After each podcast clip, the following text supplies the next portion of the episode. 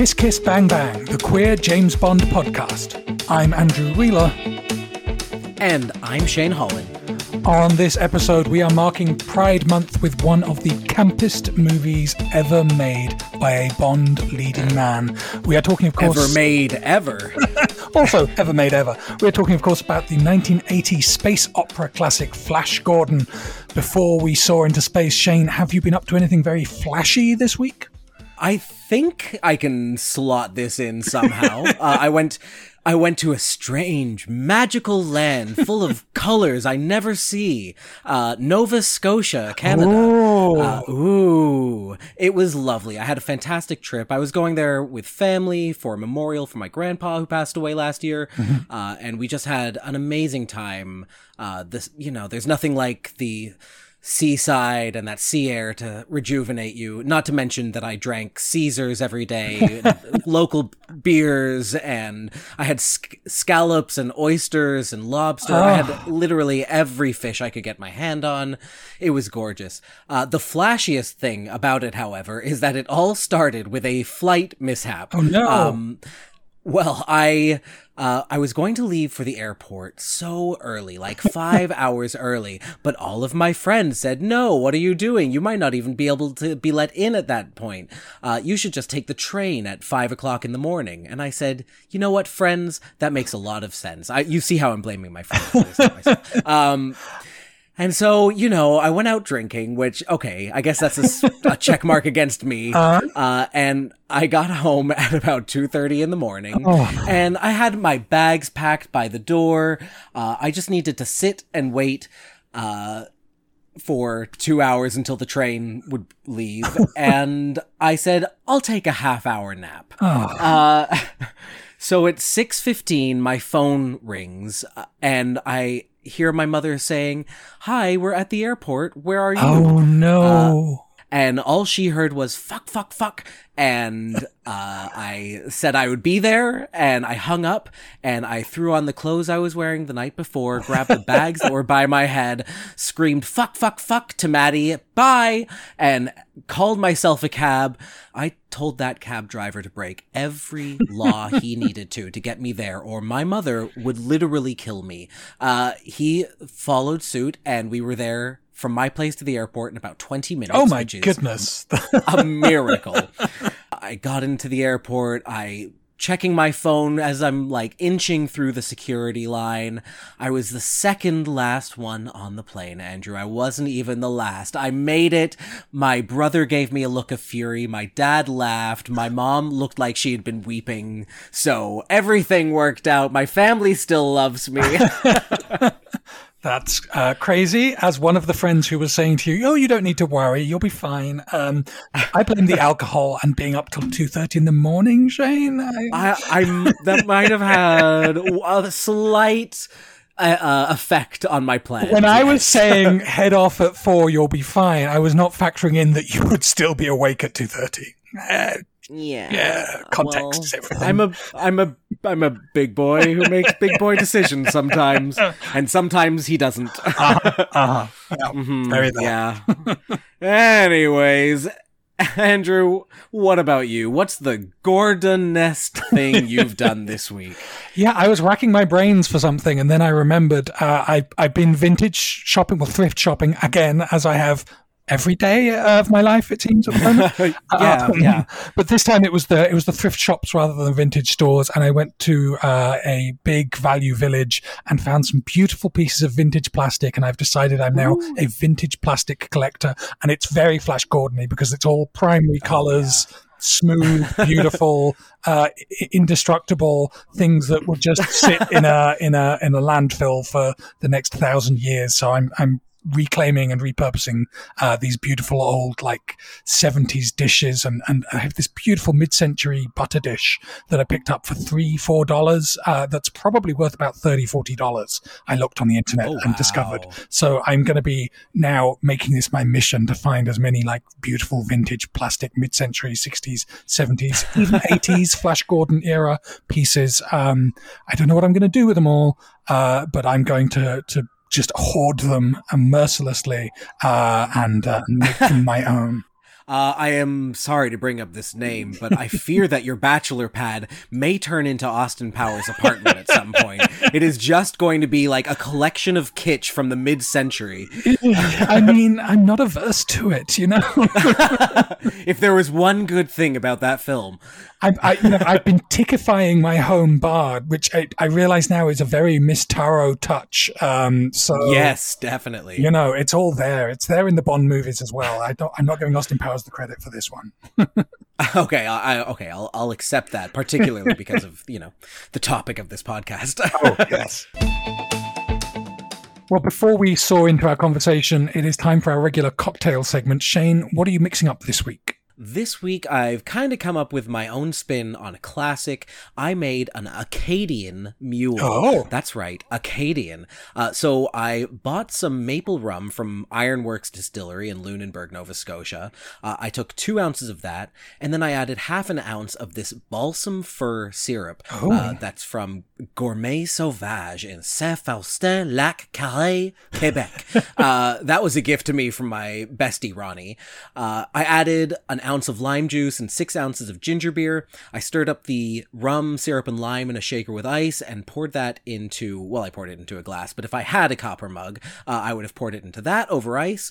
I added the ginger beer and garnished with a slice of lime and a sprig of rosemary because she's fancy, and it is absolutely delicious. Um, there were a bunch of mule variations on my recent trip, including tequila and rum, and I loved them all, and so I thought I'd take uh, you know, these findings from the Acadian uh, scent heart of Canada Mm-hmm. and create, you know, a little twist on it. The maple rum is nice and sweet, and the balsam fir adds this wonderful uh, piney herbal note to it. Uh, and of course, balanced out with that citrus and the lime, and the ginger beer just makes everything bright and sparkle. And I can't wait to make this for you on our drag race viewing night. Oh yes, I have the copper mugs, so uh, we we can perfect the recipe there. Um, that sounds amazing. I've had some piney cocktails in the past, and it's a very acquired flavor. Like obviously, pine people associate with like toilet cleaner. Uh, it's a very strong herbal flavor, uh, very grassy, very sort of slightly astringent. Um, so it's not not for everyone. Agreed. I think I've found just the right balance with half an ounce because Mm-hmm. yeah, an ounce. It's a sweet syrup as well, and while the uh, fir, like it isn't the most piney syrup on its own, um, but definitely if you added too much, it would be too much for anyone. So I think you'll, I think you'll find it pleasant. Well, I'm very excited to try it. What plaything can you offer me today? the planet What's happening?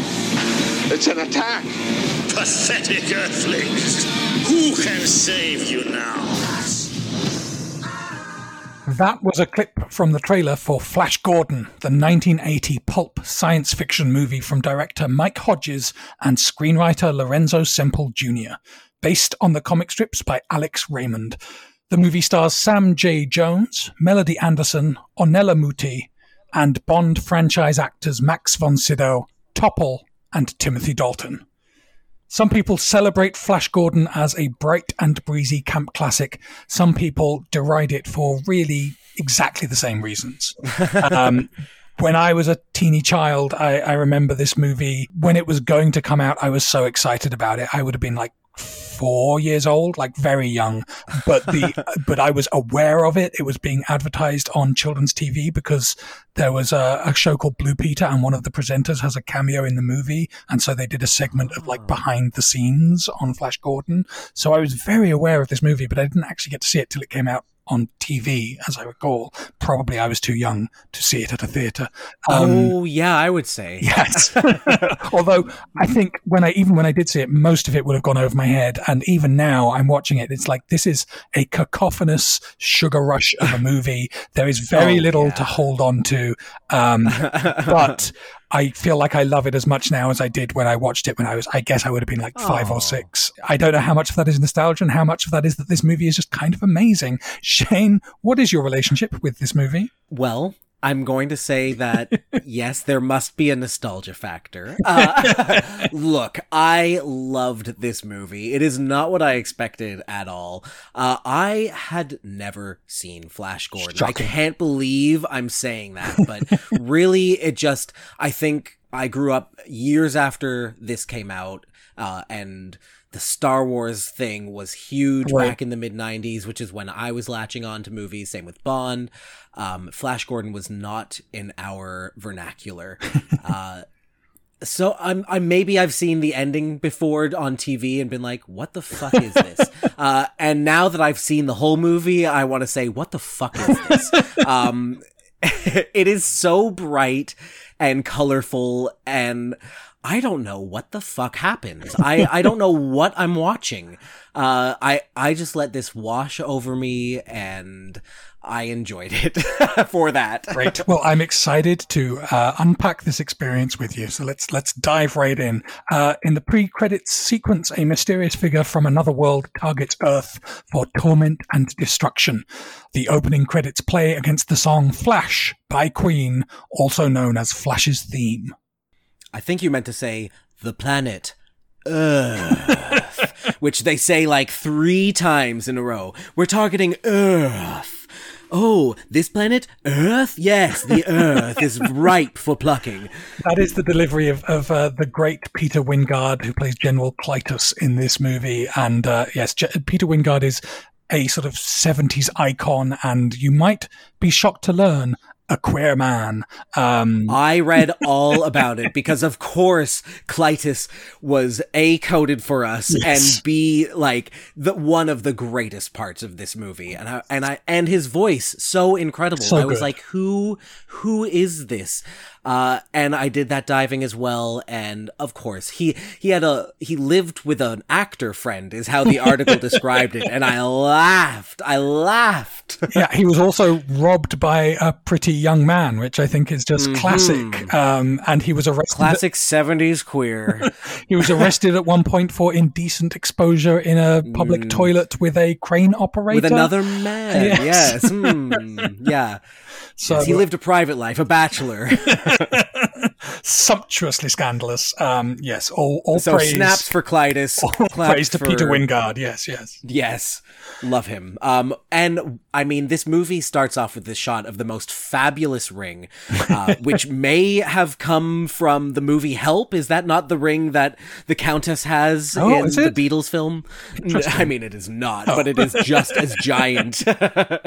That's a shame. It would have been great if this was the same same jewelry. I haven't seen Help. That'll be my great shame. So, what? Oh my god.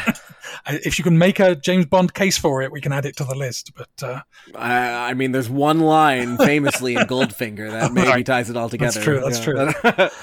um, uh, already the graphic design right from the jump is amazing. The music is so exciting. The opening credits doing what all comic book movie adaptations do and showing us some of the original Alex Raymond art on the screen, uh, which as a comics person, I, I appreciate. I did not know coming into this that this was a comic, so I'm glad to hear that. It helps make a lot of sense of this film. Right?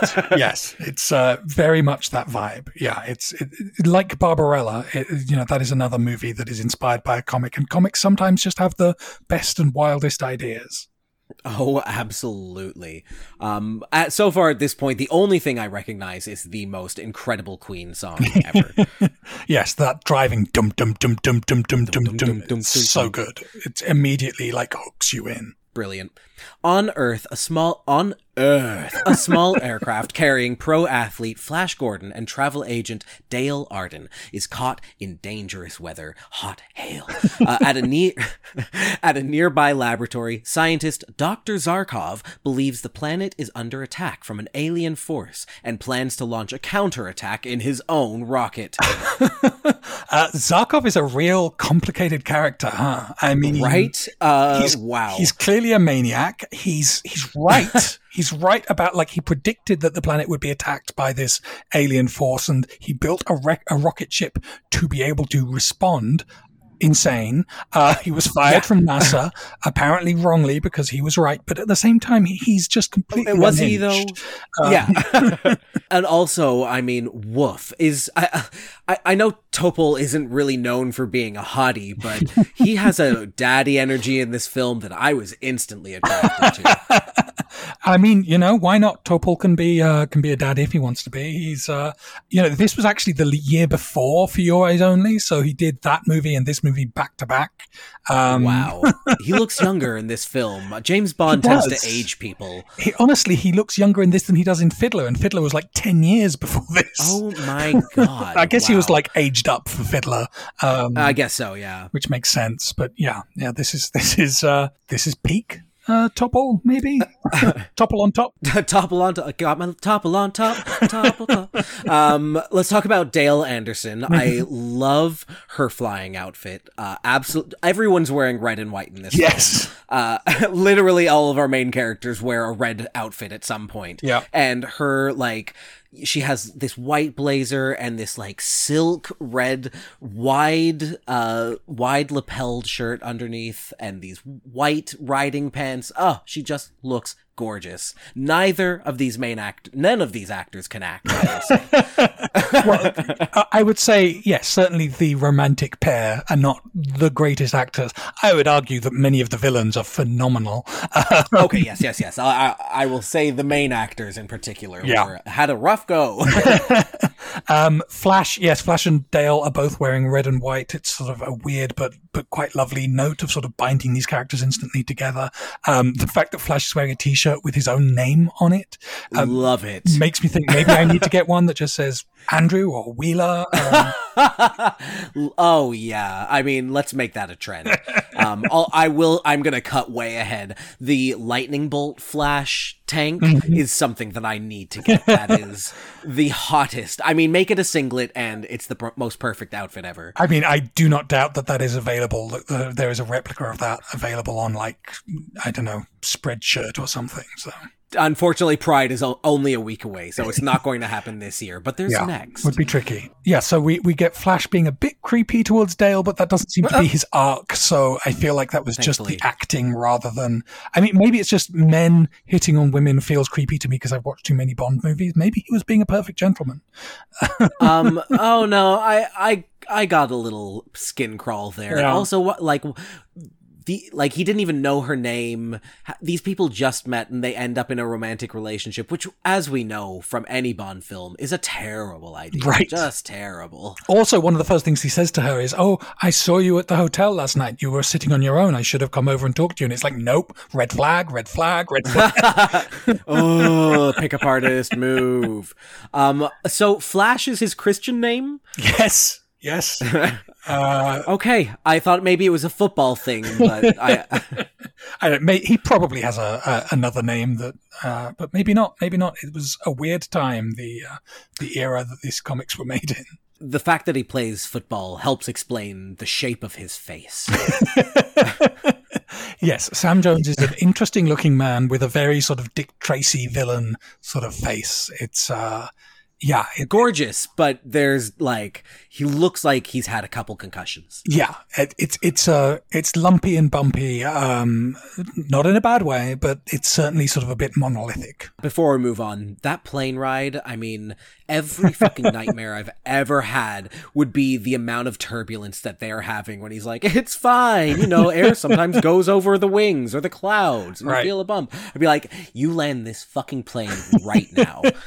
Mansplaining. I am getting on a right. I know what turbulence is. I am a travel agent. Uh, yeah, and then the sky turns red, and he's like, "Oh, okay." I, I don't know what this is. oh, this can't be good. Yeah. Flash and Dale perform an emergency landing, crashing into Zarkov's laboratory. Zarkov lures them into his rocket and claims the moon will crash into Earth in 11 days. Flash tussles with Zarkov, triggering the launch of the rocket. this is where I wrote: Is the actor who plays Flash, you know, an actual actor?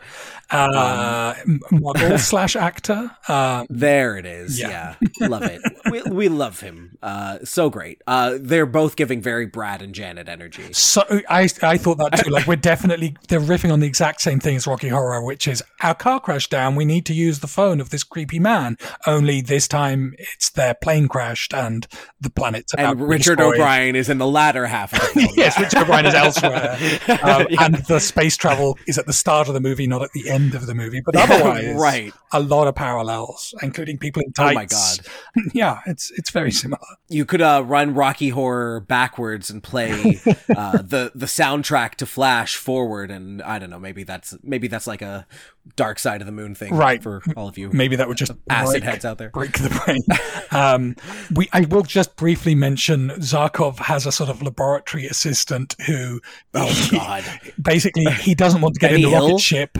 And Mary, yeah, uh, he doesn't want to get in the rocket, and so he runs away. And and Zarkov produces a gun and shoots over the guy's head, and he's like, "Haven't you any spirit at all?" To which the guy shouts back, No! Runs away. So good. I laughed. "Never seen again." Um, this travel agent knows way too much about the disgraced scientist Zarkov. what kind, like slow news day? Um, apparently. I mean, th- that's one uh, of the great things is Zarkov is such a, like a shady character, but that's kind of all forgotten once they get to Mongo. It's like, okay, Oh yeah, they rely on him Yeah. once, uh, or they're hoping to. Have you seen Moonfall? I'm afraid so. is this the plot of Moonfall so far? It is, is the answer. Very similar, yes. Aliens, moon, crash, people trying to stop it. Patrick Wilson could have been an excellent Flash Gordon, you know? Oh my, like in the re- inevitable remake of this film, I'm picturing that. the rocket travels through a wormhole to the source of the attacks, the planet Mongo. The, they are captured by the enemy and taken to the throne room of Emperor Ming the Merciless. There are so many words in that sentence that made me feel icky. We, we start with a sexy blackout. Flash and Dale yeah. both passed out. They're the in love, apparently, and- yeah. yeah, and, and they're just like moaning and lying, writhing against each other. And you, we will get a lot of weird sexuality in this movie, and it's not accidental. Like, Um, I mean, just the wormhole, great effect. there is something so anal about it. I don't know how else to describe it, but uh, yeah, I guess if you've ever looked close at an anus, uh, I mean, another movie that I think owes a lot to this movie is Thor Ragnarok, where they literally have a wormhole called the Yes. Devil's Anus. So, um, yeah, it lives on. oh my god, absolutely. Um, love the glasses of the uh, controllers. Uh, they have like they each have four different screens Yes. on each side of the glass, uh, which seems impossible, uh, but it looks so cool. Yeah, and the screens are all facing out. So, what are they actually looking at? It's like, who knows? But yeah, it's this. Well, I mean, later they rip them off, and it turns out they're Wow. robots. So are they just Right. projecting? or, yeah, or they're like cyborgs, maybe. But uh, yeah, they, it's a really cool visual detail that's very typical of this movie. Like it has so many cool little things that just aren't really commented on or, or expanded on, but they look amazing and they tell you something about this world.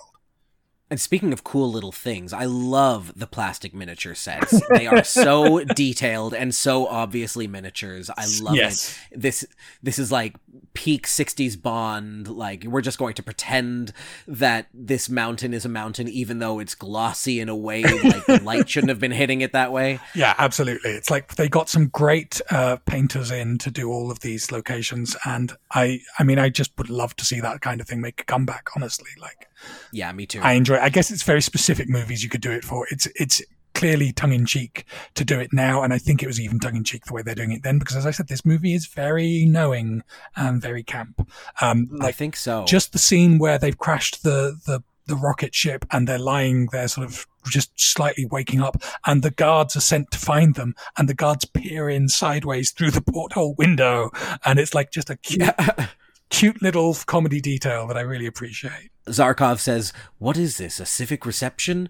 And Flash says, "More like a police state." and I, Flash said, "All cops are bastards." So great. I, I'm already on board with this communist movie.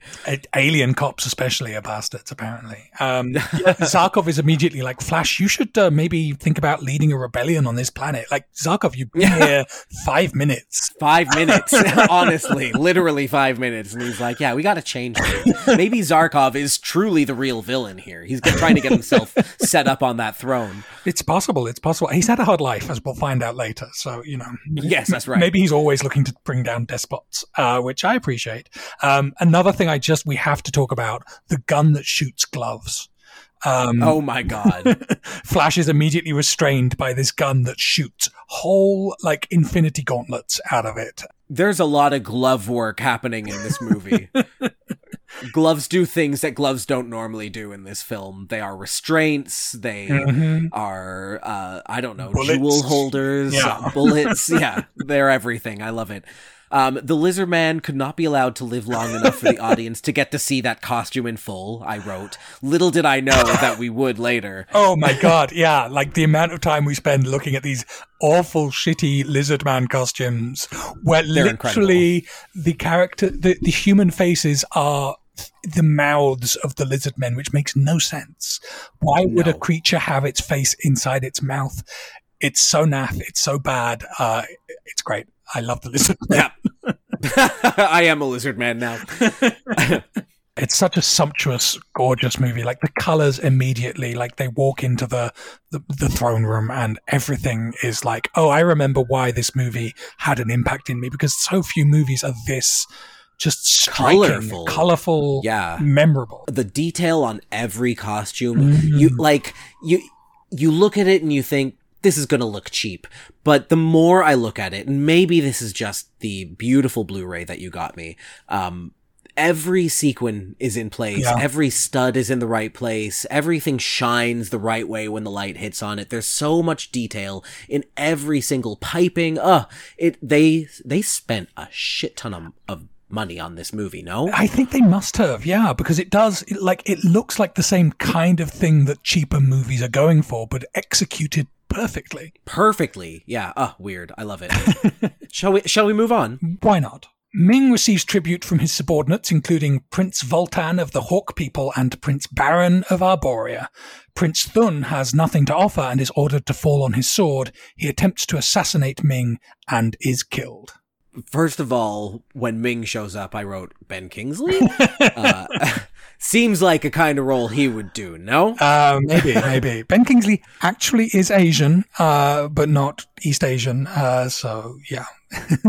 there. Yeah. There's some appropriation and some makeup choices happening in this scene that made me very uncomfortable, and it all felt unnecessary. Very much. I mean, Ming is a yellow peril villain from the books, from the comics, um, Yeah. and that's uh, unfortunate to put it mildly. Um, it's the sort of thing that they have had to address in in you know because Flash Gordon comics and stories are still happening, um, and it's something that they have tried to address and be conscious of the implications of today.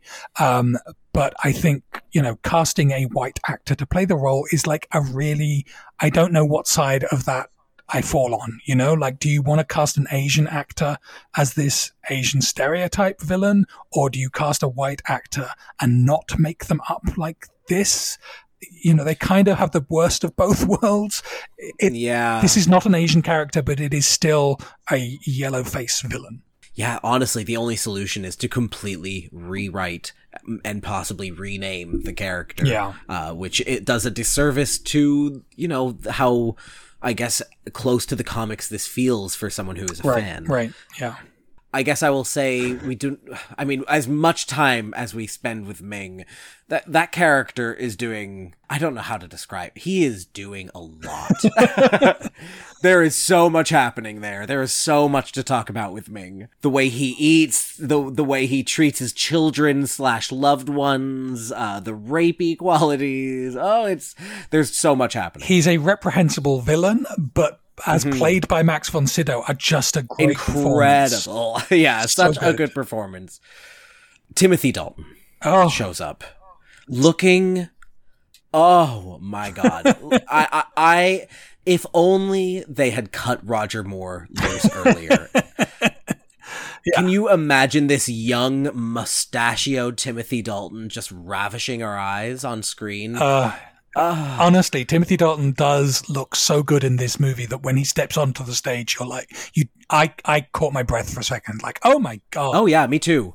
And I mean, not to mention the amount of emeralds he's decked out in, and the Robin Hood woven jacket that Yes. he wears with gold piping. It, oh, it's just a feast. Yeah, he's a feast. He looks amazing. He really inhabits this character beautifully. This sort of Errol Flynn swashbuckler Oh uh, yeah, there it is. yeah. character. It, it's great, and yeah, it's like it's definitely Timothy Dalton's peak of suave sex appeal, like where he didn't need the hair plugs yet. You know, uh, right yes the character of Thun Hmm. um, interesting gone way too soon i would say yeah, the fact that the one like there are not a lot of black characters in this movie, shall we say? Um, there's a couple especially black face characters but heavily tanned at the very least. Uh, yeah yeah But but yeah, Prince Thun is like the only I think the only black character with dialogue. And in the comics, Thun and Barin and Voltan are all like equally important figures.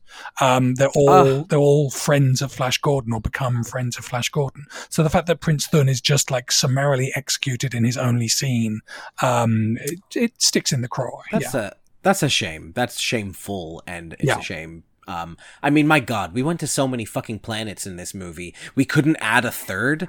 Uh, what What's twenty more minutes in this fiasco? Right. Honestly, I would have. I would have watched it. Is what I'm saying. Uh, I will say when Thun freezes, uh, I don't, I wouldn't call it freezing. Let's say he's frozen by Ming's ring, I guess, Mm-hmm. uh, and he comes to a very jittery halt. I would say right. the They, only way to describe it. they that. didn't quite have the technology to to make that look organic, shall we say? The Earthlings are brought before Ming. Flash catches the eye of Princess Aura, while Ming shows an interest in Dale. Flash tries to protect her by fighting the guards, but he is captured and sentenced for execution. Ornella Muti as Princess Aura has lived in my soul, uh, lo these many years as like the most beautiful woman that ever lived. Like, Well, she is. she is like, I think she's probably of all women in fiction, she's the character that most confused my, my tender self because she's so beautiful and, and ravishing and slightly evil, which of course I love in a woman. Um, so yeah, I, I, and she still lives up to the, the, the hype in my view. Agreed. Uh, absolutely beautiful. Every outfit is a 10 out of 10. Um, and she, I think she, uh, is one of like the four people who are doing great, great camp, like knowing work in this film. She knows what movie she's in. She sells it. Uh, really loved every moment she was on screen. She even finds some like some pathos in the character, like Yeah.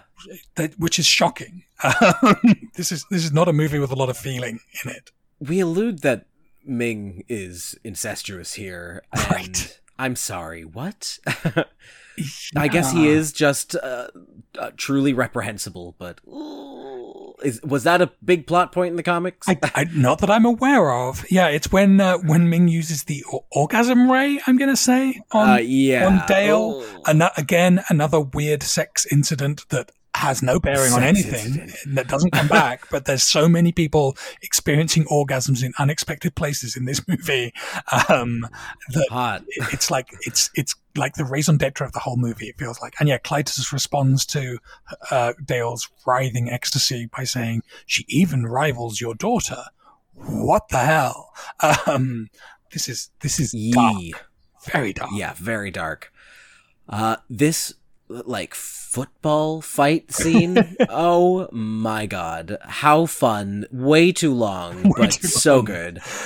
yeah, literally the fact that all the guards are dressed like football players, American football players, is like And that they're all holding footballs off on the sideline, essentially. Yeah, these like green egg things, and it's like it's so contrived, but you just don't care because it's so much fun. Um, and it gives you like it does give you little insights into the characters, like Brian Blessed's Voltan, like repeatedly bashing one of them on the head every time he gets up, but like trying not to get caught, but clearly having a fun old time. Um, you know, it's Uh, lots of people on the sidelines joining in Mhm. on the fight. Very interesting. Um, and Zarkov trying to play along and absolutely fumbling the ball on the first throw, which is totally me. I really do relate. Uh, yeah, yeah. He's uh, he's good at many things, but uh, football is not one of them.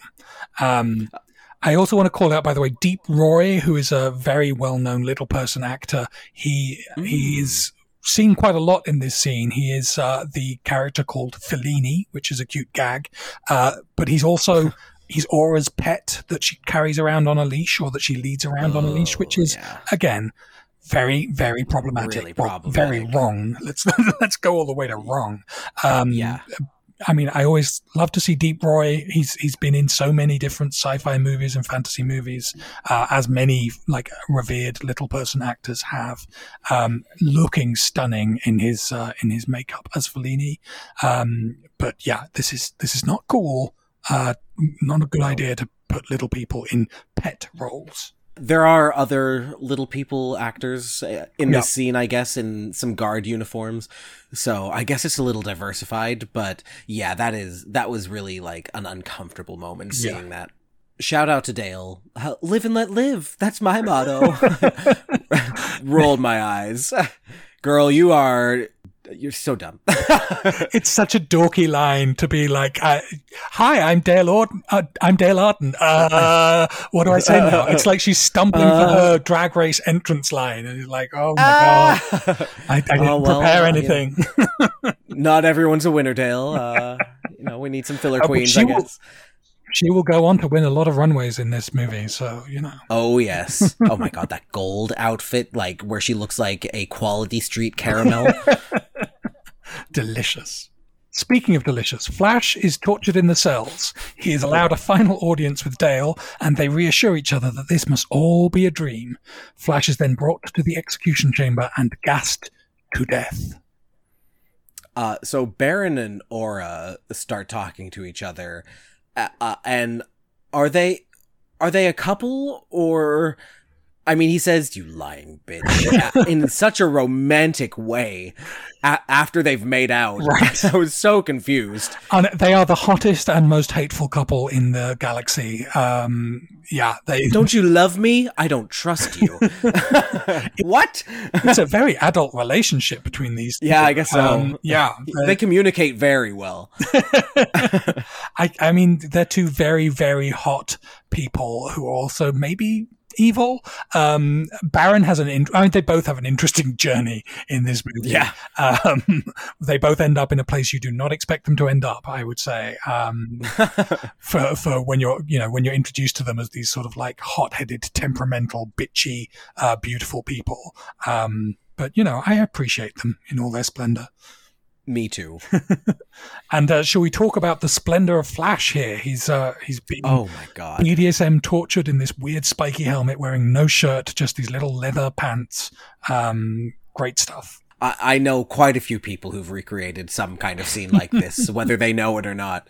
Uh, it's really fun. He's got a great body, and they clearly want to show it off at every opportunity, and I'm not upset about it. Honestly, they know what they're doing, and it's so nice to have male eye candy in a f- in a film that is, you know, meant for young straight teenage boys Right. like it's actually it feels like it's for all of us actually Yes, there is definitely a sense of sort of something inclusive, uh, dare we even say queer, about this movie. I guess we'll get to Yeah. it when we get to the scoring. Uh, but speaking of queer, this is another great scene for Peter Wyngarde as the gold Skeletor General Klytus, uh, who delivers one of my favorite lines I see you refused your final meal.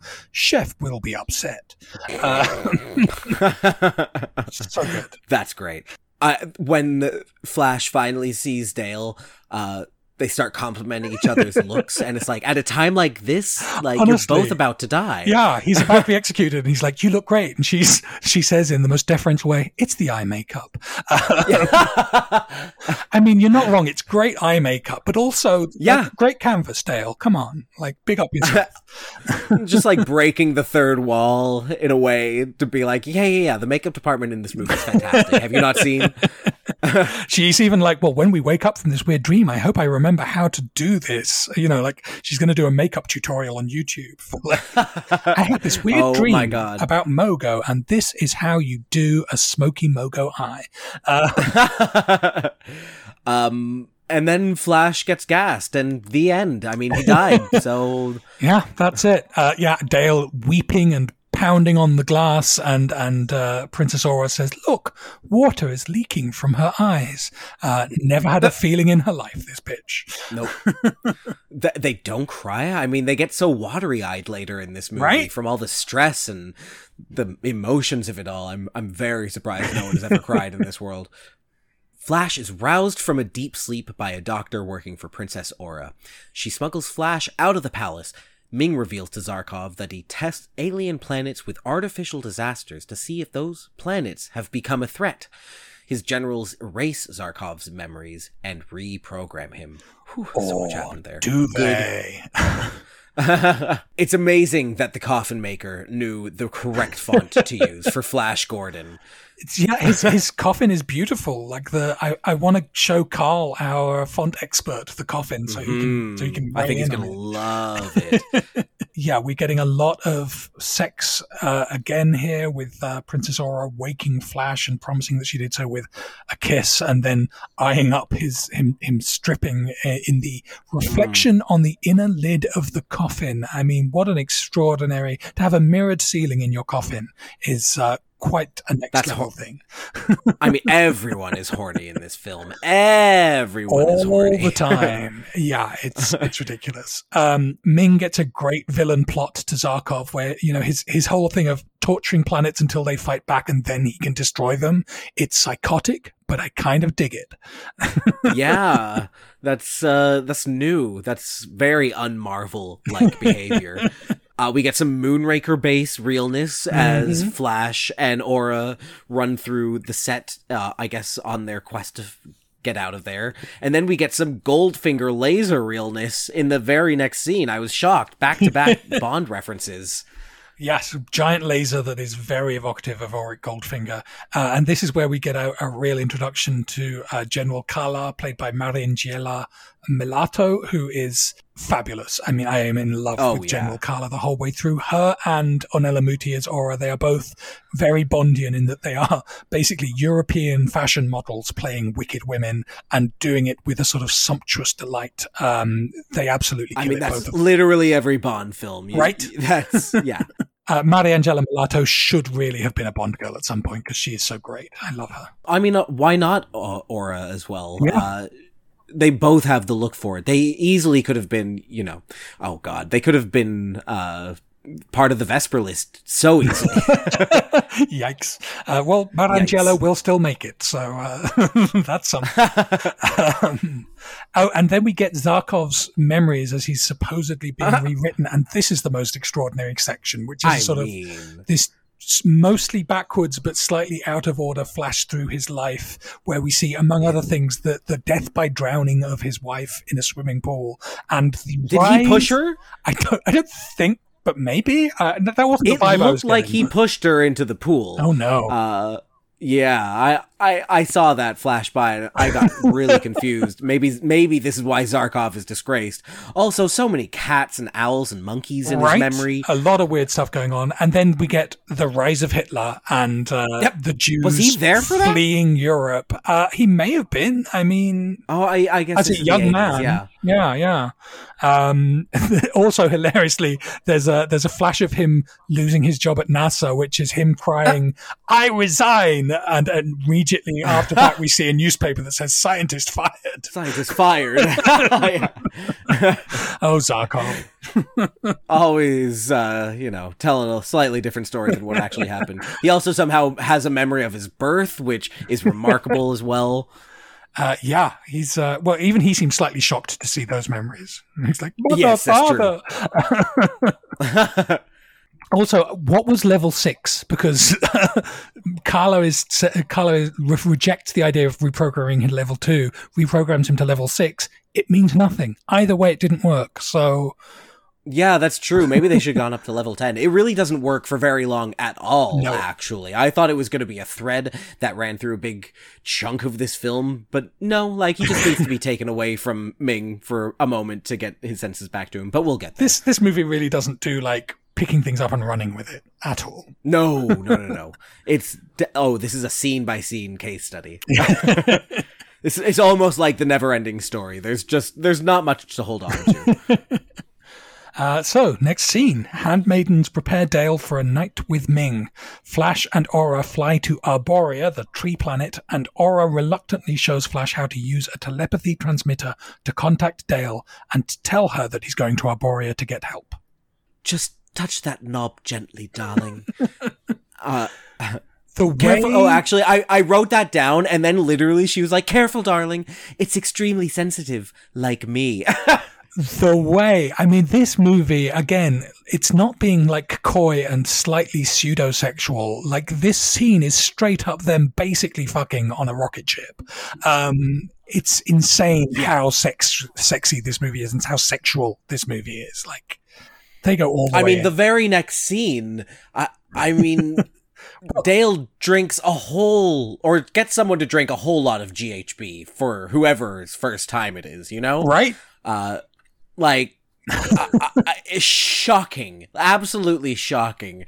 Yeah. Again, everyone's just so horny. So horny. Yeah. Dale, Dale and the handmaiden get some real sapphism going on here. Um, oh my god. there's there's kind of three way phone sex going on with the psychics. Um, Aura wants to take Flash to Sithra, her secret pleasure moon.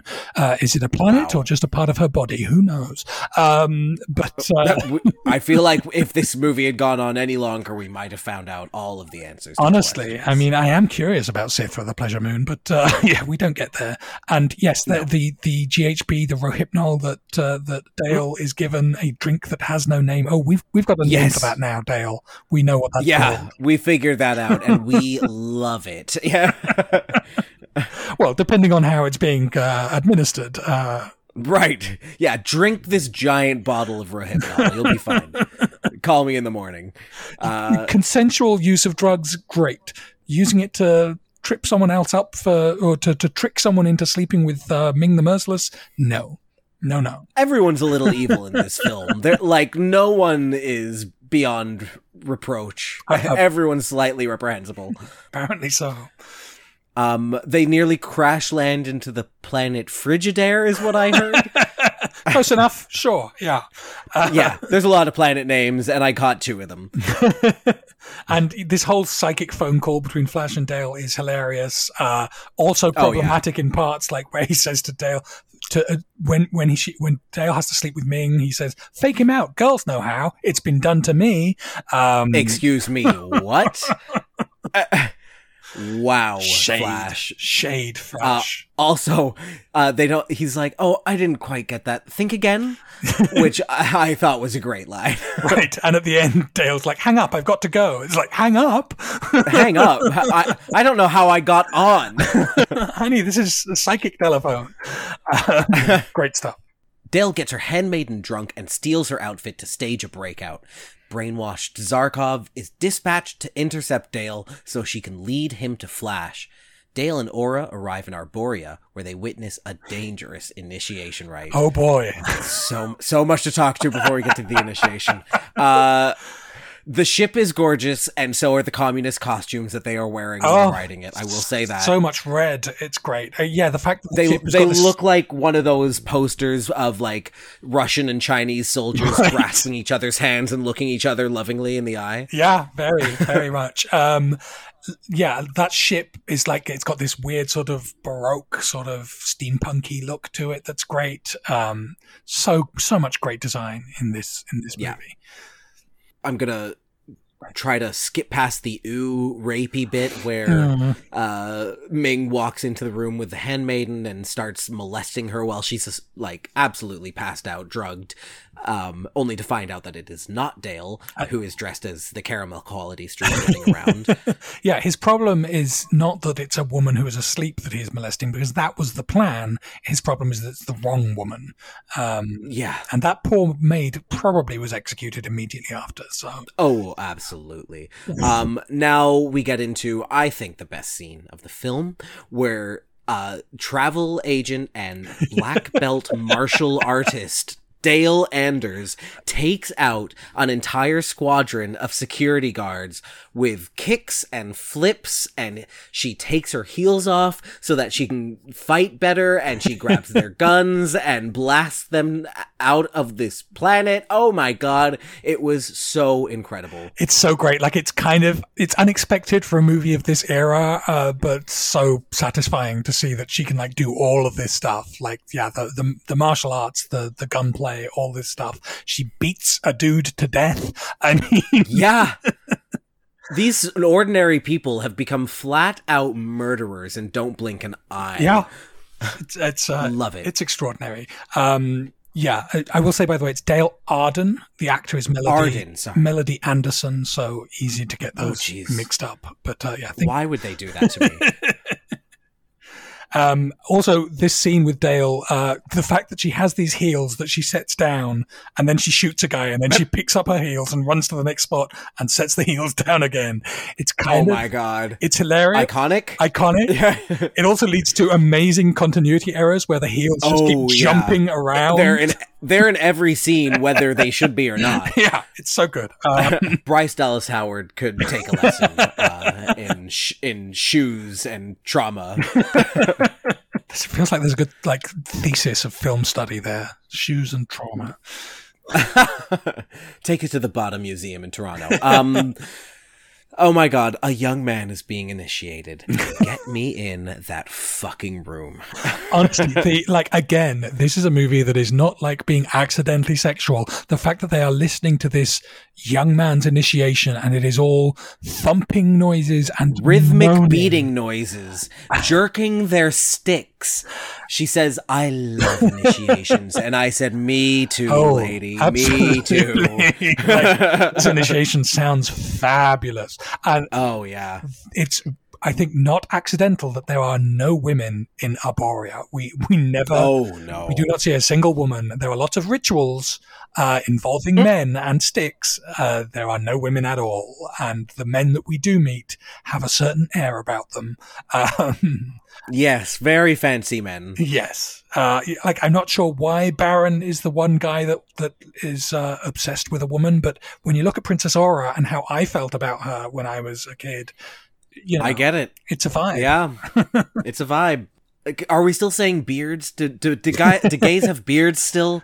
Because that's what she is, right? I mean, he, his moustache looks so good without a beard that I feel he doesn't need it. Hmm. But sure, yeah, Barin can have a beard if he wants one. Um, the initiation ritual involves sticking your hand into a tree stump, and there is a scorpion type creature in there that will drive you mad and kill you if you stick your hand in the wrong stump, which leads Tell the the tree father to say, "Choose your passage."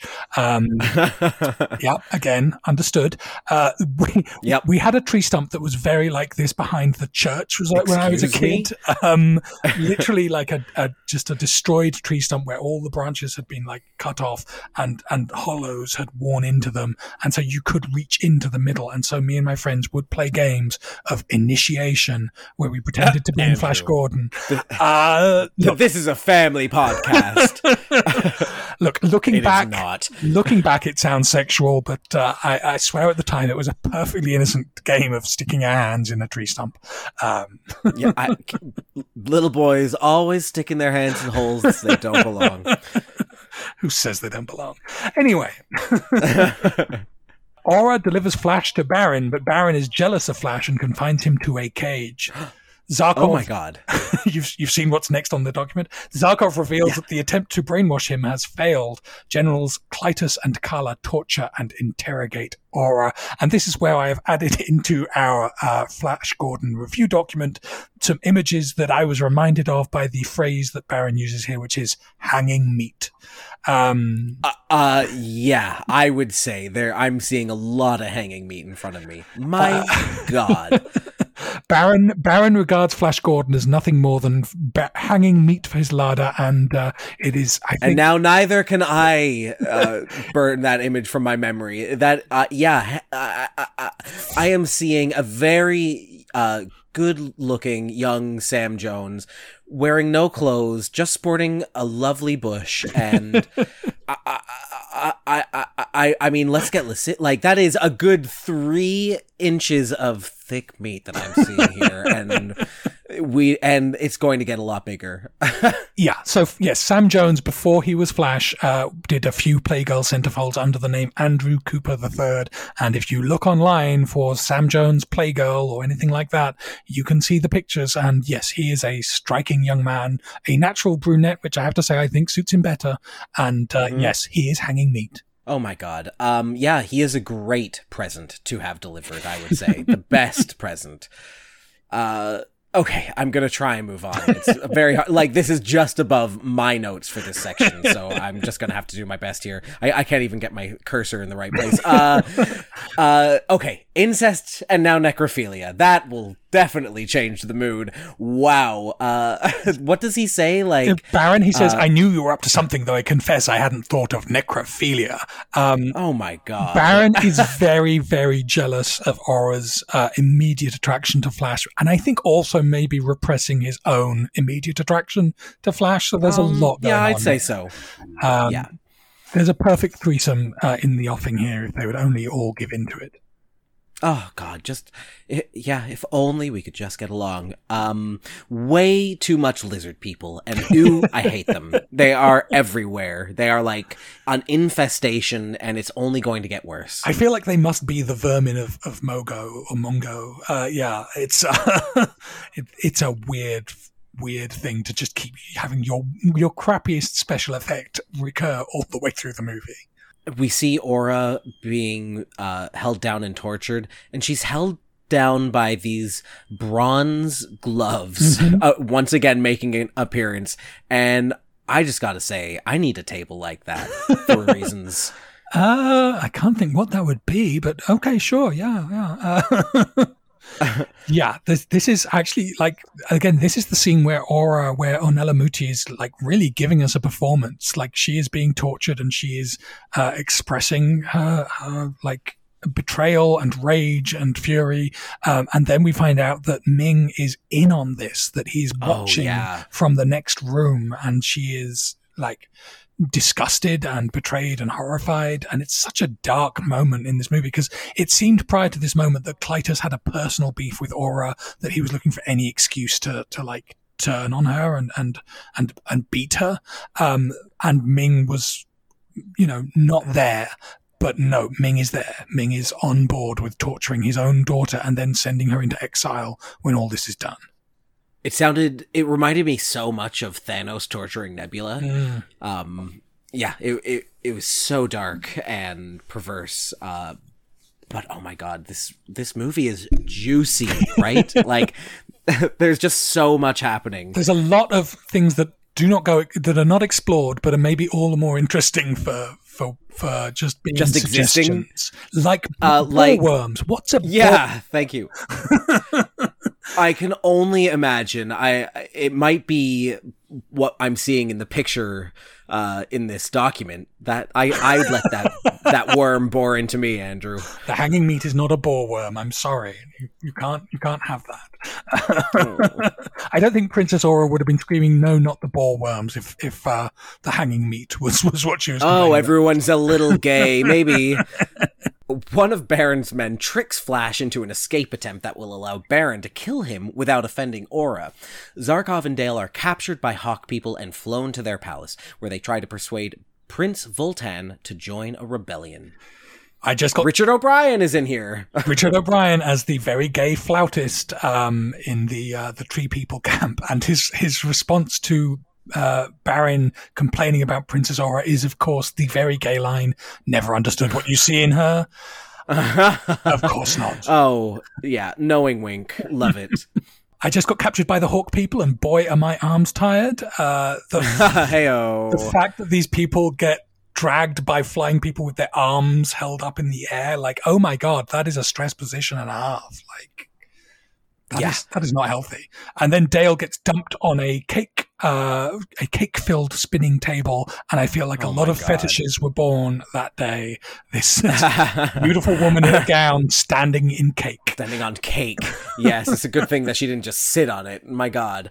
Um, Barin's like number two uh, has a nose that is so broken. Oh, Voltan, it is hard Voltan. to look at it. Sorry, thank you. Voltan's uh, number two. It, it's so broken that it's hard to look at. Mm-hmm. Like, what happened to that man's face? It's Who did that? yeah, honestly, it is such a a powerful angle. It's it's uh, it has a story to tell, that's for sure. yeah, it certainly does. And I will note, by the way, here we see that there are women among the Hawk people. So the fact that the tree people are all men is not an accident. Um, No. they the fact that Richard O'Brien is one of them is also not an not accident. an accident. No, indeed not. Flash is forced to perform the initiation rite on Arborea. He fakes being mortally injured in order to steal Barin's sword and escape, but he falls in quicksand, it was the 80s, and is attacked by a swamp creature. Barin is about to kill Flash when the Hawk people intervene. When Flash is um, put up to performing the rite, he says, No way. And Timothy Dalton says, Coward. And Flash goes, Let's do it. Like, oh, wow, that, that didn't take much convincing. Honestly, it's so easy to convince these boys to stick their hand in a hole. Uh, Mm-hmm. It's such like alpha bullshit. It's really very believable. Um, Yeah. Uh, Timothy Dalton's, uh, did he change or has he always been wearing this suit that makes him look like a Power Ranger? I feel like everyone else gets costume changes, but his maybe are less must have. noticeable because they're all the same sort of Lincoln green, made of like woven Yeah. plastic. So yeah, um, we get some wet Flash having like just dirt flung at him from off camera here. Um, oh my God. so silly. Must be the 80s because someone is dying in quicksand. Absolutely. And we get to see Timothy Dalton sort of swinging on a vine, and his Oh. tights look very well packed, I must say. Uh, yes, I also noticed that. I'm not sure why. Those arborists. I yeah, mean, in this moment, you're like, okay, okay, initiation me up, uh, Timothy Dalton. yeah. See if you can get two in there. Flash and Barin arrive at Vultan's palace. Flash and Dale are reunited. Again, Barin challenges Flash to mortal combat, but Flash saves Barin's life, convincing Barin to join the rebellion. Uh, a lot of great things in this scene. Um, the A dick ship. a dick ship. Uh, just, I mean, the aesthetics of the palace, the ship. Oh the, my god, the it's so gorgeous, the palace. Like this is, you know, Star Wars to me, I think was always a little disappointing because it wasn't gay like this. Like it didn't have this Yeah. sumptuousness. This is what I want in my sci-fi. Like Thor Ragnarok, Barbarella, this. Um, yeah, I, It's so funny how muted the Star Wars palette is in Right, comparison. yeah. When they like this is made at the same time as Empire, that it could easily have been just as rich and colorful a world. but they didn't want it to be. Like I, it's it's not a mistake. It's a choice. No, you know? yeah, it is a choice. F- so strange. Also strange how quickly Flash's hair and tank top dry out perfectly. Of course. He, I mean, you know, he looked too sexy with wet hair. Um, speaking Yeah. of sexy, Barin, Flash, whips, boots, a giant tilting turntable full of spikes. I mean, I'm I mean, this relationship is never going to work. Oh yeah.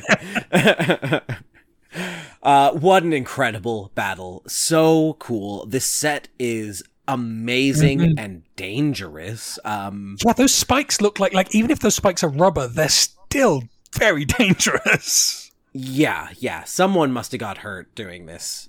Uh, but so much fun. They did great. Uh, really edge of the seat kind of moment here. Flash and and uh, Dale get engaged here. Like they're just like, hey, should we get married? Like, yeah, okay. Like you've known each other for uh, Wait, what? days, and you spent very little of that time together. Uh, but okay, yeah. Dale's like, oh, I just got engaged. Yeah. He was like, now's not the time for your incessant nagging about the earth. Would you just marry me already? yes, and we do get the iconic line, Flash, I love you, but we only have 14 hours to save the Earth. Uh, yeah. it's a great line, especially the context of it, which is that he's fighting for his life on this spiky turntable thing. like, would you hurry up so we can get on with it? Hurry, what up, Dale? like, I'm not trying to die. So Flash saves Barin, and Timothy Dalton has sausage fingers. Did you notice I this? did not notice this. Um, Oh my god, they are so thick. uh, it was concerning. Like too much salt in his diet or something.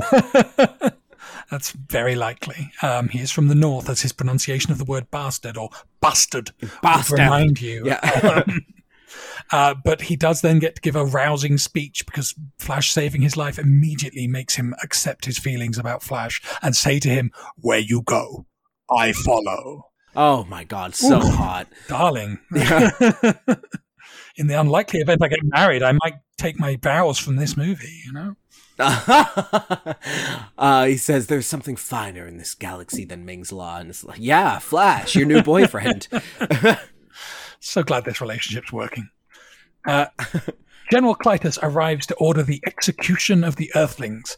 Flash and Barin kill Klytus, causing Vultan to evacuate his people to avoid Ming's wrath.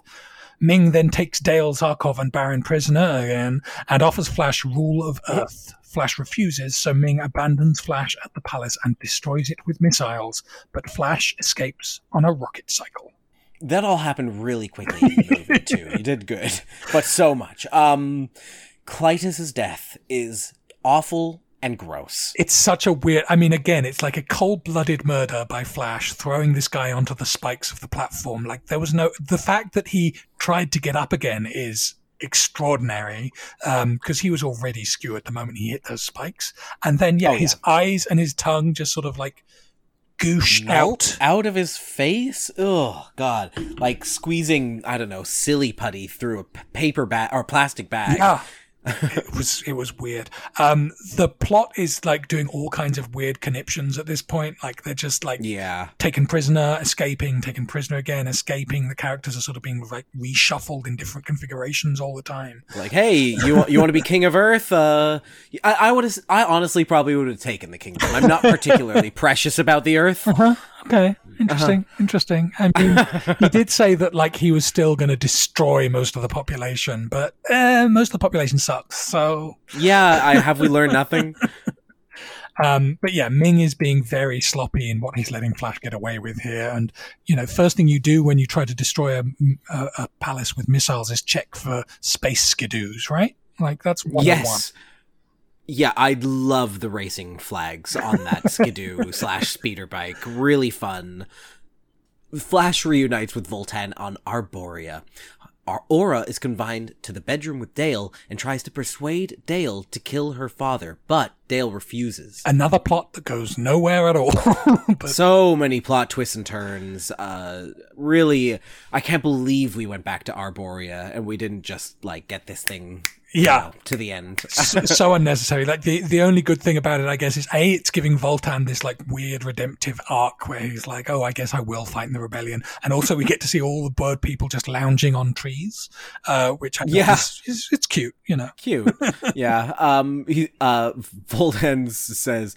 Uh. Thank you for giving this dumb old bird a second chance, and I don't know. I just had a good laugh. Uh, Brian Blessed, uh, icon, uh, one of the greats, um, and yeah, a real like one of the formative bears of cinema. I feel like in this role. Woof. Um, yeah, absolutely. The harness, the leather harnesses from the Hawk people are doing a lot of work for my imagination. the Hawk people are so buff. Like I was kind of shocked looking back at like you know these guys have real muscles. like At a yeah, at a time when you didn't need to. yeah, they definitely were like just went into a gay bar with a net and just swooped up all the leather daddies and uh, and put them in wings. Basically, Who's Annette? um, she's she's a very persuasive casting director. there it is. Uh, okay, I mean, I know that I should not use this word, but everyone is loving this cat fight because I feel like they actually pitched in some cat noises into Dale and Aura fighting. Uh, yeah, it's a it, it's a pretty fun little moment of Dale and, and Aura just sort of trying to scratch each other's eyes out. Um, Dale wearing Like this- we know Dale can kick ass. Yeah. We've literally seen her do jujitsu. And- so and- this is just fun for her. Aura, in normal circumstances, would not take prisoners, but in this instance, she is trying to prove that she's actually a reformed woman. So you know, it's uh, it's a fairly good little scrap. Dale wearing this weird pink and green gown that is literally pink on one side, green on the other, right down the middle, um, and flowy as heck, which is great for a fight scene. And a gold tiara just serving Sailor Moon realness. Uh, Oh, yeah. Really into that. Yeah. A lot of tiaras in this movie, actually, like a lot of headpieces. I mean, the A woman, lot of headpieces. the woman that comes in to say it's time for your wedding now, wearing this green ensemble and headpiece, Oh my God. and it's like she looks like Hela in Ragnarok. She looks, I mean, Yes. like a showgirl version of Hela. It's amazing. Like that look. I mean, Dale at the end also has a black headpiece that looks like Hela. It- Right. it's really crazy. Uh, oh god, I love all of the hair and p- jewelry. Everything is working for me. Um, my father has never kept his word in his life. I know that, but how? Dale knows a lot of things that Dale should not know about Zarkov, about Ming. honestly, she's pretty uh, uh, opinionated here as well. She's like keeping our word is one of the things that makes us better than you. Like, bitch. wow, wow, rude. We just met. and she has a very rosy view of humanity, like uh, which is kind of one of the themes of this movie. Like the the bit where Flash saves Barin's life rather than letting him die, and Zarkov is like, "Ah, that is humanity." it's like, girl, you survived the Holocaust. Let's not pretend, Yeah. that this is humanity. Like, we're pretty bad, actually. We're pretty gross. He's just like, yeah. I mean, he's not even that great, Flash. you, he literally murders someone right after that. Yeah, yeah. and Zarkov was shooting at his own employees earlier in the movie. Like, you know, humanity Oh my is. god. Ah, humanity. yeah. Flash flies towards Ming's palace on the rocket cycle. General Kala launches a war rocket to intercept him. The Hawk people ambush the rocket and a battle for control ensues. Laughed out loud at the speed of the approaching Flash, moving very slowly towards the threat. He's, yeah, he doesn't do so much flashing in this uh, movie, pardon the No. expression. Um, th- we do get to see. I, I didn't really pay attention to Flash's costume changes very much in this movie because he's still always wearing like a tight t-shirt or a tight vest. Um, Mm-hmm. and it took me a couple of goes to realize, oh, he's, he does, he has changed his outfit here into like a red vest with like this bright sort of jeweled thing in the middle. It's like black and red Mm-hmm. and it's pretty cute, but like nothing compared to the other outfits in this movie. Agreed. Agreed. The, definitely went out on a lower note for Flash's uh, looks here. Um, but so much leather in general in this scene. Those poor birdies are just getting fried out there, which is sad. Yeah, it just the the fact that they've got all these men in like these flight har- like these Peter Pan flight harness thing contraptions versus like a tiny model of a rocket ship. Um, it's like it's Yeah. the the peak of crappy sci-fi effects. It's I love it. It's so good. It's beautiful. and then all backed up by these like riffing electric guitars and synth music. Uh, oh my god. Brian May going all out to make this space battle as rock as possible. I mean, I'm a little ashamed to admit, but I think the music would have been such a turnoff to me as a child. I don't know how I feel about it now. Uh, synth rock was never my preferred genre, and as much as you know, I respect Queen and have a few favorites. Uh, Freddie Mercury has just never been my go-to for music. Um, I, I again absolutely love the opening theme, really incredible. Um, but as for the riffs and such, uh, I don't know.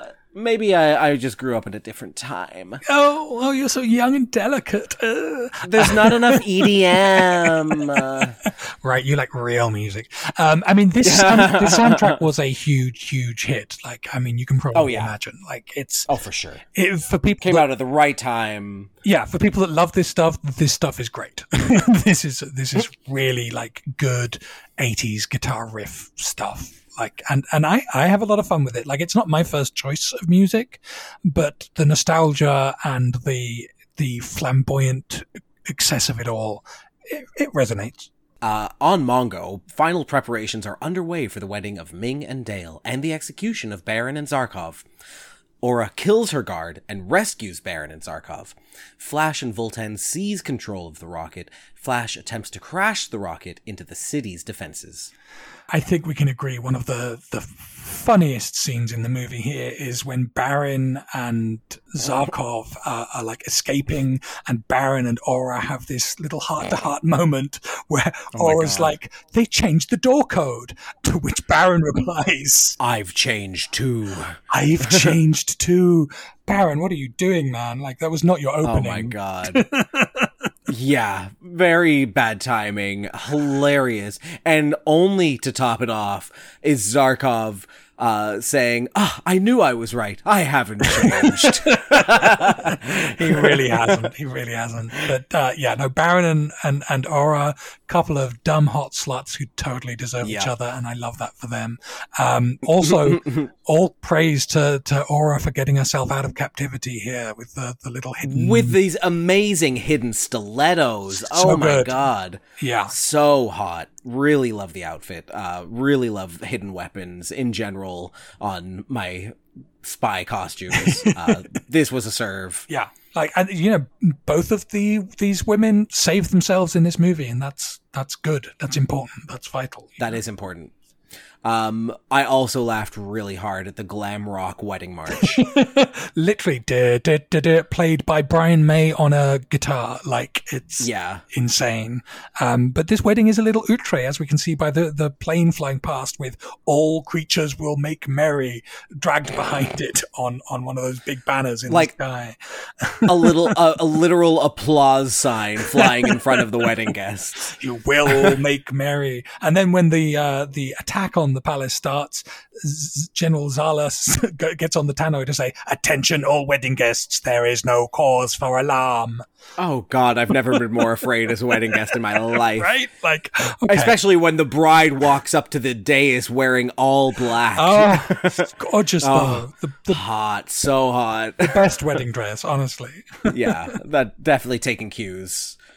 Zarkov and Barin storm the control center and kill General Kala, RIP. As the wedding of Ming and Dale begins, Flash's rocket burns up, approaching the palace. Oh, it's going to be a short episode, they said. Oh, it'll be around an hour. An hour and 20 minutes, and we're not done yet. Uh, We're so close. freeze, you.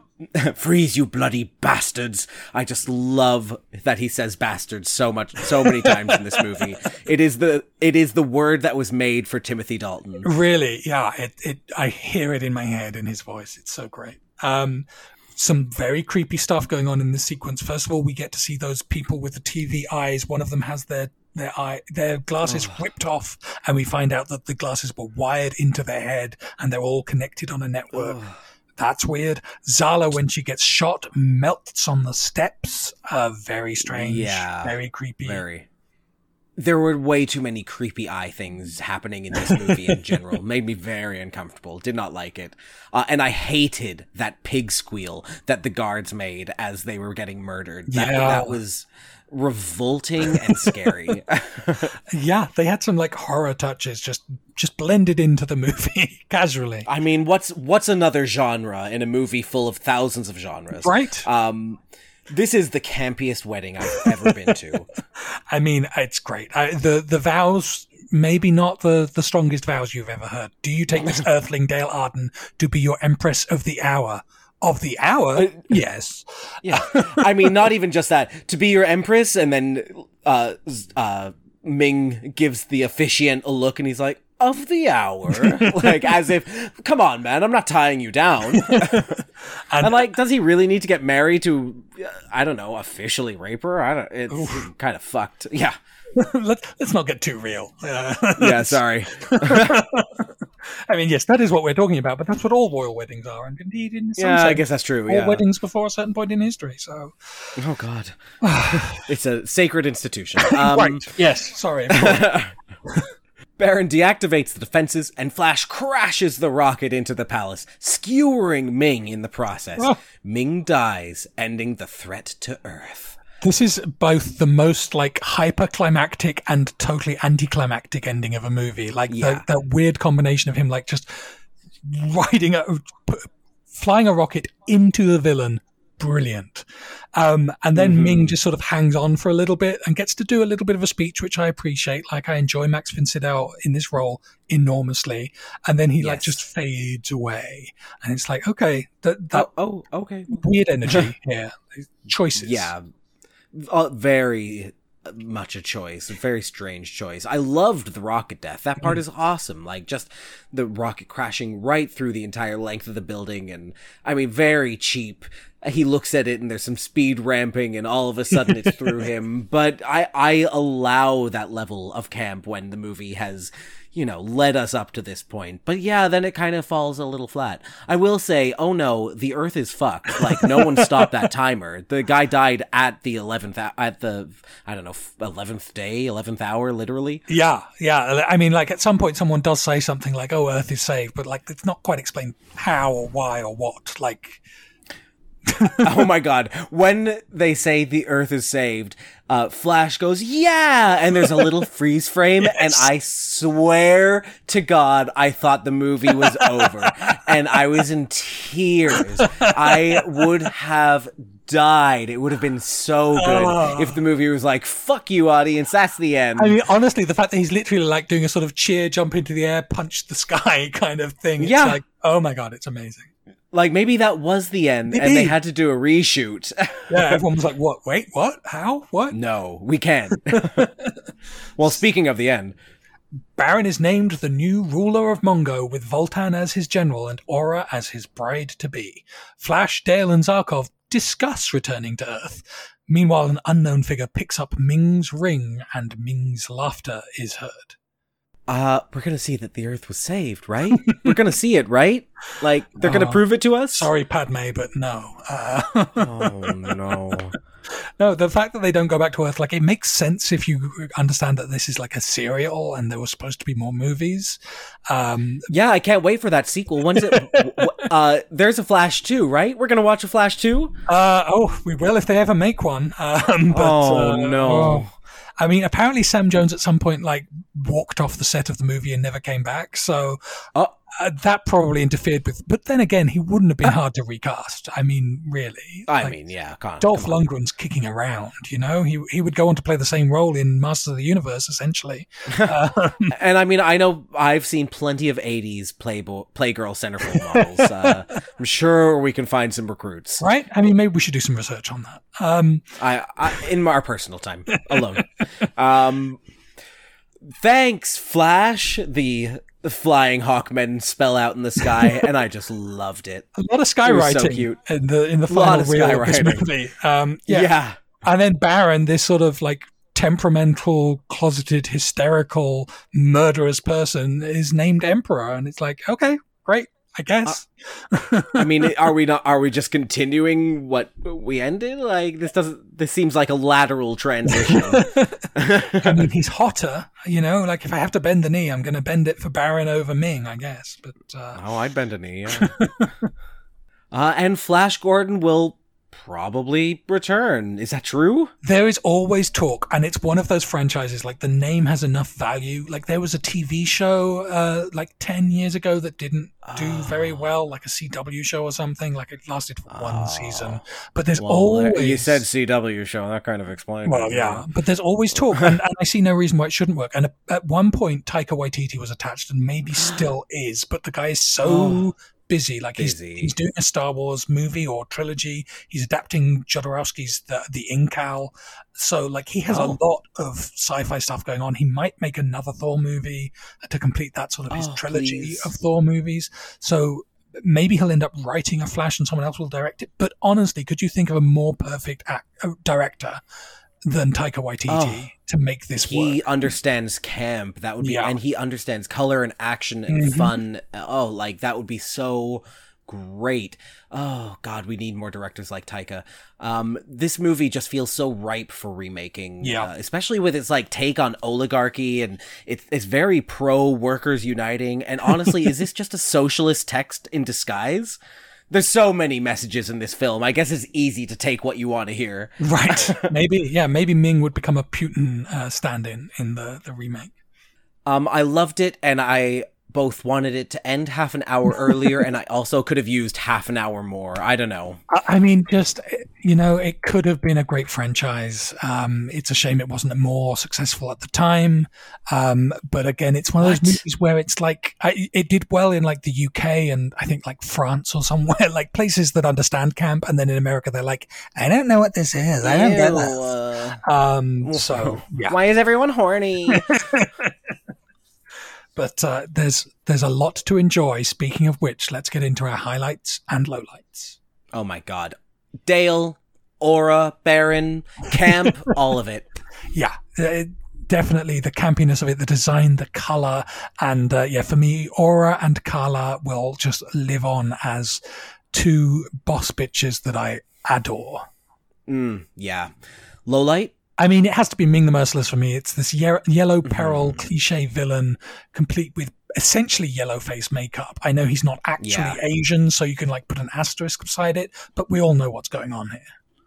Yeah, I said that there was a lot of skin tone choices between the Hawk people and Ming. Um, very uncomfortable. Uncomfortable. hmm But lots and lots of fashion highlights. I want to hear yours. Oh, so many. I mean, honestly, this is like, if for costuming, this is one of the all-time greats. It honestly is. Yeah. Like, I, I called out the the green dress on that one, like handmaiden steward, the the one that serves the Rohypnol and then comes back to get her for her rape wedding. You know, she's not a great woman, but her dress is phenomenal. Um, General Kala, her sort of sleek black. I'm an Italian woman of a certain age, uh, wearing too much jewelry and putting one thing on before I leave the house. Like I love it. Um, the the courtiers at the beginning of the movie look like club kids. One of them is literally wearing like a Sia wig that is bigger than any Sia wig Sia ever wore. Oh my god, in that scene, there's like people wearing plastic bubble clothing, and I mm. loved it. It was so cool. Such a great choice. so good. I like if I had to narrow it down to one outfit, I would think I would maybe go with Aura's pink outfit when she does the escape, which of course has the hidden stilettos in it, and Oh, she she like she escapes and then suddenly she has a cape that matches. I don't know. It, it's great. Uh, what about you? What's your list? I mean, also, I just said there's so much to choose from. I loved uh, Dale's black wedding dress. I loved uh, Timothy Dalton's green emerald kit. Uh, all of Aura's bodysuits, particularly that one piece with the stilettos built into Yeah. it. It looked like, oh my god, so amazing. And and as mentioned before, Flash's simple lightning bolt tank. Turn that into a singlet, and I will wear it every day. Yeah, it's it's iconic. Uh, let's talk about the queerest moment. um, Shane, is this a queer movie? I mean, I guess Uh, I don't want to pre am- preview the scoring here, but I am shocked at how queer this movie is and isn't. Uh, obviously, the initiation is the queerest thing ever filmed. Um, but also, everyone wants to fuck Flash. Literally everyone.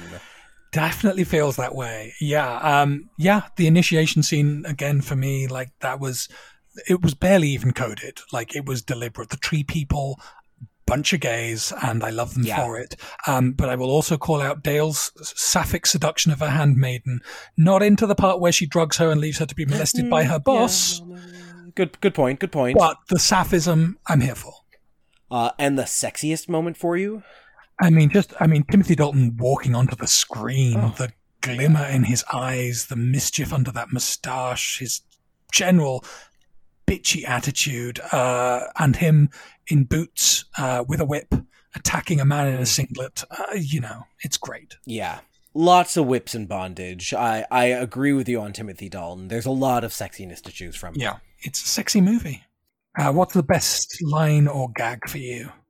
I mean, we just talked about it, but the I've changed, you've changed. I knew it. I haven't changed. I thought that that was. Tr- I laughed the hardest at that moment. Yeah. In a movie where I laughed a surprising amount, and with them, not at Yes, them. yes, that's the thing. Like, this is a comedy. Like, it is a Yeah. deliberately funny movie, and it's not all just in like whips and jokes and whips, quips and jokes, uh, or whips. Um, it's like the the whole thing is comedic. All of the choices Yeah. are funny and very deliberate. Um, I did love the uh, General Klytus says, "I see you refused your final meal. Chef will be upset." and then immediately after that, the uh, exchange about the eye makeup. You look Uh, great. it's the eye makeup. Uh, love it. so good. The most timeless, irrelevant moment for you? Well, merciless despots are trying to destroy the planet. Uh, the only difference is that they actually live here, the goddamn idiots. Right. But some of them are trying to build rocket ships to get away. So, you know, that, that works. What about you? Uh, Workers of the World Unite. Um, how was the cringiest moment? Uh, which was the cringiest moment for you? There are choices here. I'm going to go with the, the Deep Roy playing a pet little person. That really stood out to me. What about you? I mean, sexual assault for laughs is not funny and was the joke that fell the most flat. Yeah, yeah, quite right. Um, we only have one addition to the Vesper list here. If we can make non-canon Vesper list additions, General Kala does die to advance Flash saving the universe. Um, Mm-hmm. But the fact that Aura and Dale not only both survive, but but are both like in great Kick-ass. positions at the end of the movie, and both yeah they both kick ass. They both save themselves. Like this is actually. So much better a movie for, for how it treats the women than so many of the movies we've watched, which Oh did God. surprise me. Really, truly did for me too. It was a breath of fresh, Andrew. Yeah. All right, let's get into our ratings. We will give the movie a score between one and three, then award bonus points from our four categories. They never change. They are Bond, Song, Glamour, and Queerness. The score available is 007, but when Bond's not in the movie, it's really more of a 006. Shane, what are you going to give this? A one, two, or three point score? I I guess I loved this movie. I wasn't expecting to. Uh, I am I going to give this movie a 3? Are you? I'm fascinated to find out. uh I guess I am. Like it's got everything. Uh the the the terrible parts are are immediately outshined by what is great about it. Um yeah. I, I wish there wasn't brown face and I wish there wasn't yellow face. But if we're talking about the content of the plot and the action and the cinematography and everything put together, it's a dynamo movie. It's a three. Yeah, it's a three from me. And I was, I had actually put off rewatching this movie for a long time because I felt sure that I was going to be a bit disappointed by it. Like, this can't be as good as Barbarella, surely. Um, but no, it like, it stands shoulder to shoulder with Barbarella, honestly. Like, Yeah. it is so gorgeous and, and the visuals make it a movie that I feel like I could just have on in the background all the time. So yeah, it's a three from Easy. me. Uh, this one's easy. There is no Bond. I mean, Timothy Dalton's in it, but he does not play Bond, so it does not get a Bond Does point. not get a bond point. No. I mean, th- here's another easy point. One of the greatest theme songs ever, uh, Flash's theme by Queen, it gets the song point from me. Yeah, it's like it fulfills all of the expectations of a Bond song, basically. Like it's about him, it's pompous and over the top, and and it drives, and uh, the vocals are amazing. Yeah, it gets the point.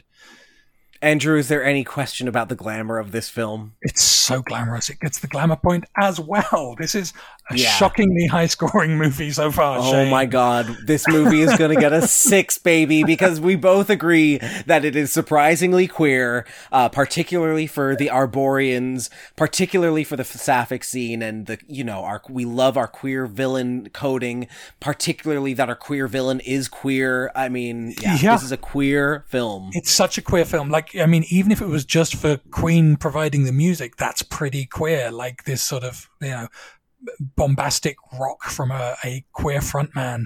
But yeah, no, like the, the eye candy of it all, the set dressing, the strong women, like this. I mean, I we, I didn't even talk about Tom of Finland, but there's so many influences you can see throughout the film, from the bondage to the leather underwear, and just like the Superman look of uh, Flash. I, there, it's all there. Oh my god, this is a six out of seven. This is one of the best movies we've ever watched on this podcast. This is better than most Bond films that we've watched. And it's queer canon. I mean, what can you do? You can't fight it. Nope, can't fight that feeling.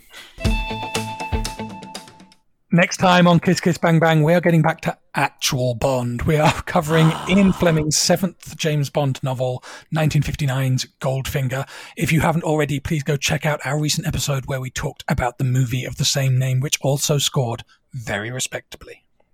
And it's a great film and a great episode. Yes. You can follow Kiss Kiss Bang Bang on Twitter and Instagram at KKBB Pod or send us lovely messages at kisskissbangbangpod at gmail.com. You can also follow our individual Twitter accounts at Wheeler and at Shane Came Back. Please share, like, rate, review, follow, do all the things on Spotify and iTunes with Kiss Kiss Bang Bang as your pref- on your preferred podcasting and social media platforms. Our graphics are provided by the incredibly flashy Carl Shura, and you can follow him on Twitter and Instagram at Carl Shura, that's C A R L S H U R A. Kiss Kiss Bang Bang is recorded in Toronto on the traditional territory of many nations, including the Mississaugas of the Credit, the Anishinaabeg, the Chippewa, the Haudenosaunee, and the Wendat peoples. We acknowledge that we are settlers on unceded territory. And you know we love to end every episode with a great piece of Bond or Flash related music. and Andrew, what are we going to sign off this week with? Well, I had to think, you know, it's it's a great tragedy that Queen never got to do a Bond song because ah. honestly, they are right on the money for like just extravagance and theatricality and Freddie Mercury's vocal skills. They would have made an excellent Bond song uh, if they'd given the chance in their prime, and they were around at the right time to do it. So it's a real shame that it didn't happen. So I went digging into the uh, back catalogue to find a song that I felt I thought felt kind of Bondy, and I settled on "The Show Must Go On," which is essentially the swan song of Queen. Like they released, or you know, they released other songs after Freddie Mercury's death, but this song released just six weeks before he died, which is literally about his struggle uh, living with AIDS and HIV, and it is such a powerful and beautiful and campy song. Uh, it has a lot of the hallmarks of a great Bond song. Um, it is one of my favorite Queen songs, and it is so moving while at the same time being so preposterously camp and having the sort of the narrative that many great Bond songs have. Uh, I love it, and uh, I think this is sadly as close as we will ever get to that perfect Queen Bond song. Empty spaces, what are we living for? Abandoned places, I guess we know the score. On and on, does anybody know what we are looking for? Oh yeah, it's a beautiful song. It's so sad. And you're 100% right. It starts off nice and slow and hits that powerful chorus in the center. Oh my god. Such a shame that we didn't get Queen or Freddie in the Bond canon. Yeah. Would have fit perfectly. Regardless, great talent. This is a fantastic song. The show must go on. The show must go on. Thank you guys for listening, and until next time, Kiss Kiss. flashbang. My heart is breaking. Oh, flashbang. so good.